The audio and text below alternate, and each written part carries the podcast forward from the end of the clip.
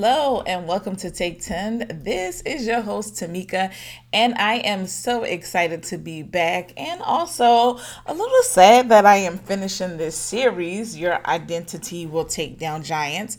However, I know that it has been eye opening in some ways, but also just been a challenge to really look at because as we think about identity and taking down giants, I think sometimes we don't necessarily understand our part and what that looks like. All right, so this is the last one and it is called Finish It. This is part eight. This is probably going to be longer than 10 minutes, so just giving you a heads up right now. Okay, let's get into it.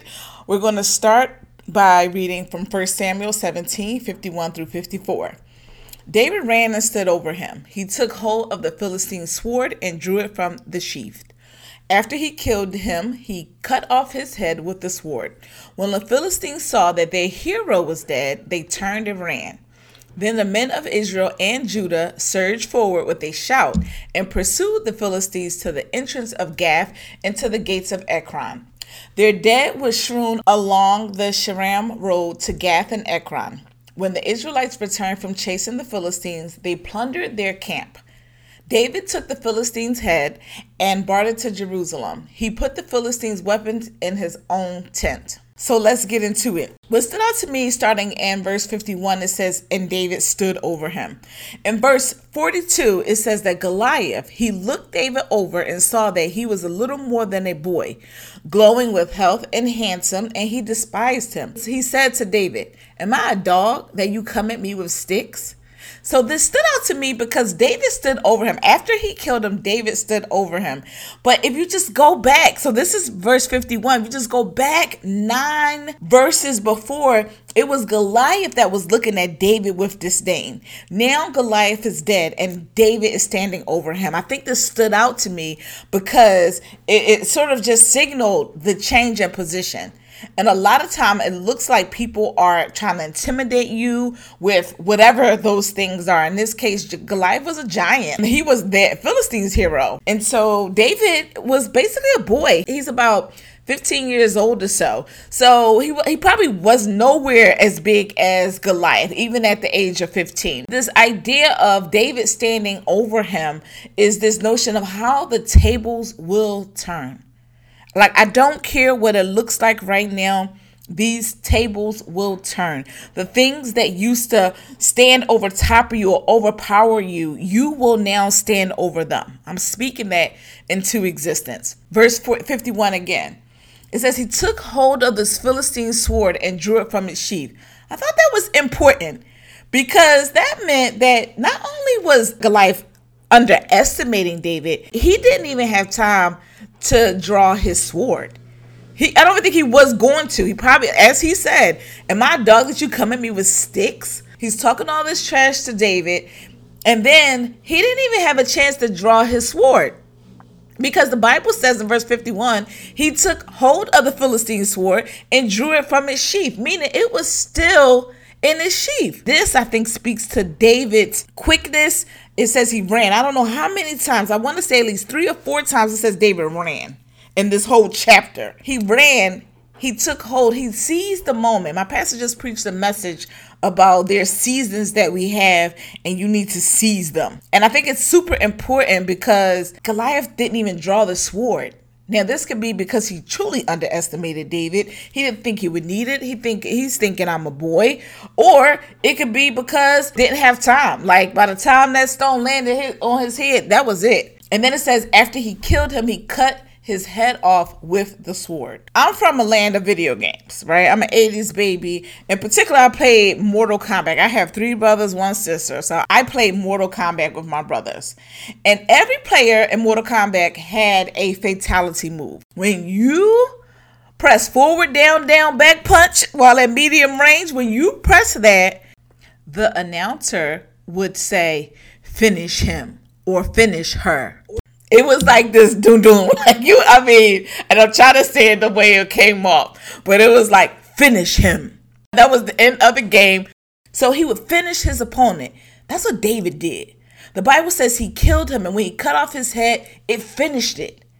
It finished it. So the kings in the Old Testament were known for this. They would cut off heads, they would impale their defeated foes on poles on and they put it on the highest hill or outside the gates of a region. I believe was to send a message to all those who dared dared okay joshua did it and with the five kings in joshua 10 this is after he told the sun to stand still. I love Joshua. Y'all don't know me, but Joshua, I'm telling you, like I'm in my Joshua season, right? Joshua was not playing. He says, As for me and my household, we will serve the Lord. Like, I don't care what y'all do. This is what we gonna do. And he was not playing. He started off the chapter by be quiet. be strong. God told him be strong and very courageous. He told the Israelites, be quiet, don't say nothing. We gonna walk around the walls of Jericho. And remember, David said this. He said, I'm gonna kill you and I'm gonna cut off your head right? He said and i'm going to feed the the wild with the the bodies of the philistines. He said this. He so he already forewarned but it was to send a message. And then david said and so all those that are witness to this will know that god is the god of israel. This i don't want us to miss because i think it's super important around finish it. Yes he killed him but then he cut off his head. Then it says he took the weapons of the Philistines and stored them in his camp. As I shared before, I used to play video games, right? So, depending on the game, if you defeated an opponent, you received their spoils or their powers or weapons. Like whatever it was, you received it. So, in other words, you have demonstrated that you now own this. This territory belongs to someone else now. The strong man has been binded and now belongs to someone else. It belongs to another, right? So, it's not just a trophy, it's a memorial. It's a memorial of what God has done. God was able to do something, and then David said what he was going to do. He did it, and now he has evidence to prove that it has been done. Right? So now when people are coming at him, for instance, his brother and or Goliath, or even attempt to try to tell him what he can't do no more, I don't think that will happen anymore. He has proof, he has evidence now. He had ev- the funny thing was he had evidence back then. Man, that's the oh my God. He had evidence. Thank you, God. He had evidence back then. And he told Saul, I have done this, this, and this. When the lion and the bear tried to take my sheep, this is what I did. And I killed them with my bare hands because the Lord enabled me to do so. He had evidence then. And now that was in private. And that's, Lord, thank you. That was in private.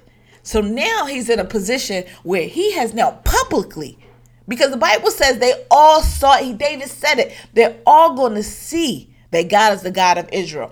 And they all saw it and they took advantage. They're like, okay, the Philistines saw that their hero was dead. The Israelites and everybody that was fighting on the Israelite side took over. In verse 52, it says, Then the men of Israel and Judah surged forward with a shout and pursued the Philistines to the entrance of Gath and to the gates of Ekron. And it was public. I didn't read this part, but later, but as you keep going further in this chapter, it says that King Saul ex Abner, the commander of the army, whose son is that young man?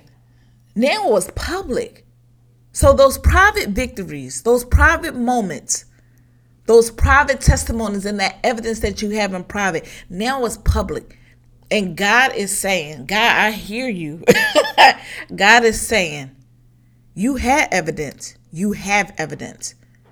And now publicly, publicly, I'm going to show not only that God is the God of Israel, but that he's the God of your life too. So now that David has won, he now has the head of Goliath and he says he's taking it to Jerusalem.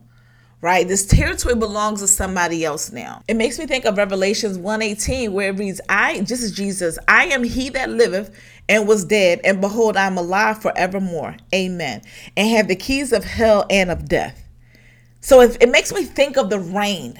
Jesus died he overcame death. He now has the keys to hell and death.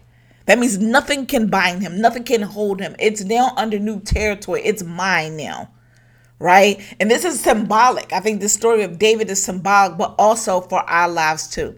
This series is called Your Identity Will Take Down Giants. I wasn't seeking for this, but I felt like the Lord dropped this in my spirit and just made me think of David. And I began to read this story, and all of these elements, this eight part series came from this. God was just showing me, like, these are the things that David did. And I'm sure it is like, follow them right? Like people are going to oppose you. People that are closest to you. Okay, keep going, right? It's just like follow the different things. I'm going to read the series to you. The first part is be obedient. Two is inquire. Three is be resilient. Four is remember. Five is self identification and authenticity. Be who God has called you to be. Number six is declare it. Number seven is execution. Execute this. And number eight is finish it. Put it to death. Whatever that thing is, you finish it. I want to tap into Mortal Kombat where the announcer's like, finish him, finish her. Like it's a it's a it's the fatality for a reason, right? The the opponent is dizzy, they are dying, and it's just like you are not here to play games with the enemy. You are called to finish him, finish her. And this is not a person, right? This is a thing. These are the, this is the, the the kingdom of darkness right? That's what we're going to be finishing. However those are the things that are also in our life that have held us bound. We need to take ownership of that. These are the things that form our identity. Those little things the things we don't talk about the things we don't want nobody to know about. These are the things that form our identity and we're not able to be authentic as David was. When he's like, that's not me because you don't know who you are. Imagine that. If David did not know who he was, he would have put on that armor and lost. David had to know how God had used him before, and he had to know what was for him and what was not. That's super important when we're thinking about our identity will take down giants. Here are some questions that I want you to reflect on. How are you defined according to God? What does God say that you are? Who does God say that you are? Are you confessing who God has called you to be? These are the inputs. We talked about this in this series before the inputs. What are you inputting in your life? The outputs will result in you taking down the giant. So you must be prepared. You must have discipline. You must practice so you can execute with precision. This preparation will allow you to be bold and courageous. It will allow you to be confident in God. It will allow you to stand up to adversity no matter where it comes from. For David's case, it was family and authority. It will allow you to look into the eyes of a storm and tell the storm how big your God is. It will allow you to not be afraid. It will allow you to not only kill one, but many giants. It will allow you to annihilate or finish them so that they don't come back. It will allow for the elevation of God to manifest in your life. It will bring freedom to you, your family, your business, and your ventures. It will give you yet another victory to face the next giant as you tell them how big your God is. Think about these things. Think about your inputs. Think about your outputs. What is God causing you to practice? What is He telling you to be disciplined about? What is He telling you to execute with precision? Be consistent. Show up. Be courageous. Be faithful. Be fruitful. And be led by God. This is Take 10 and the end of the Your Identity Will Take Down Giants series. All right, join us for our next episode and Happy New Year. Happy New Year. God is doing a new thing within me, and I want it to be who God has called me to be. I want my identity, who God says that I am, to take down giants. All right, I'll see you next time.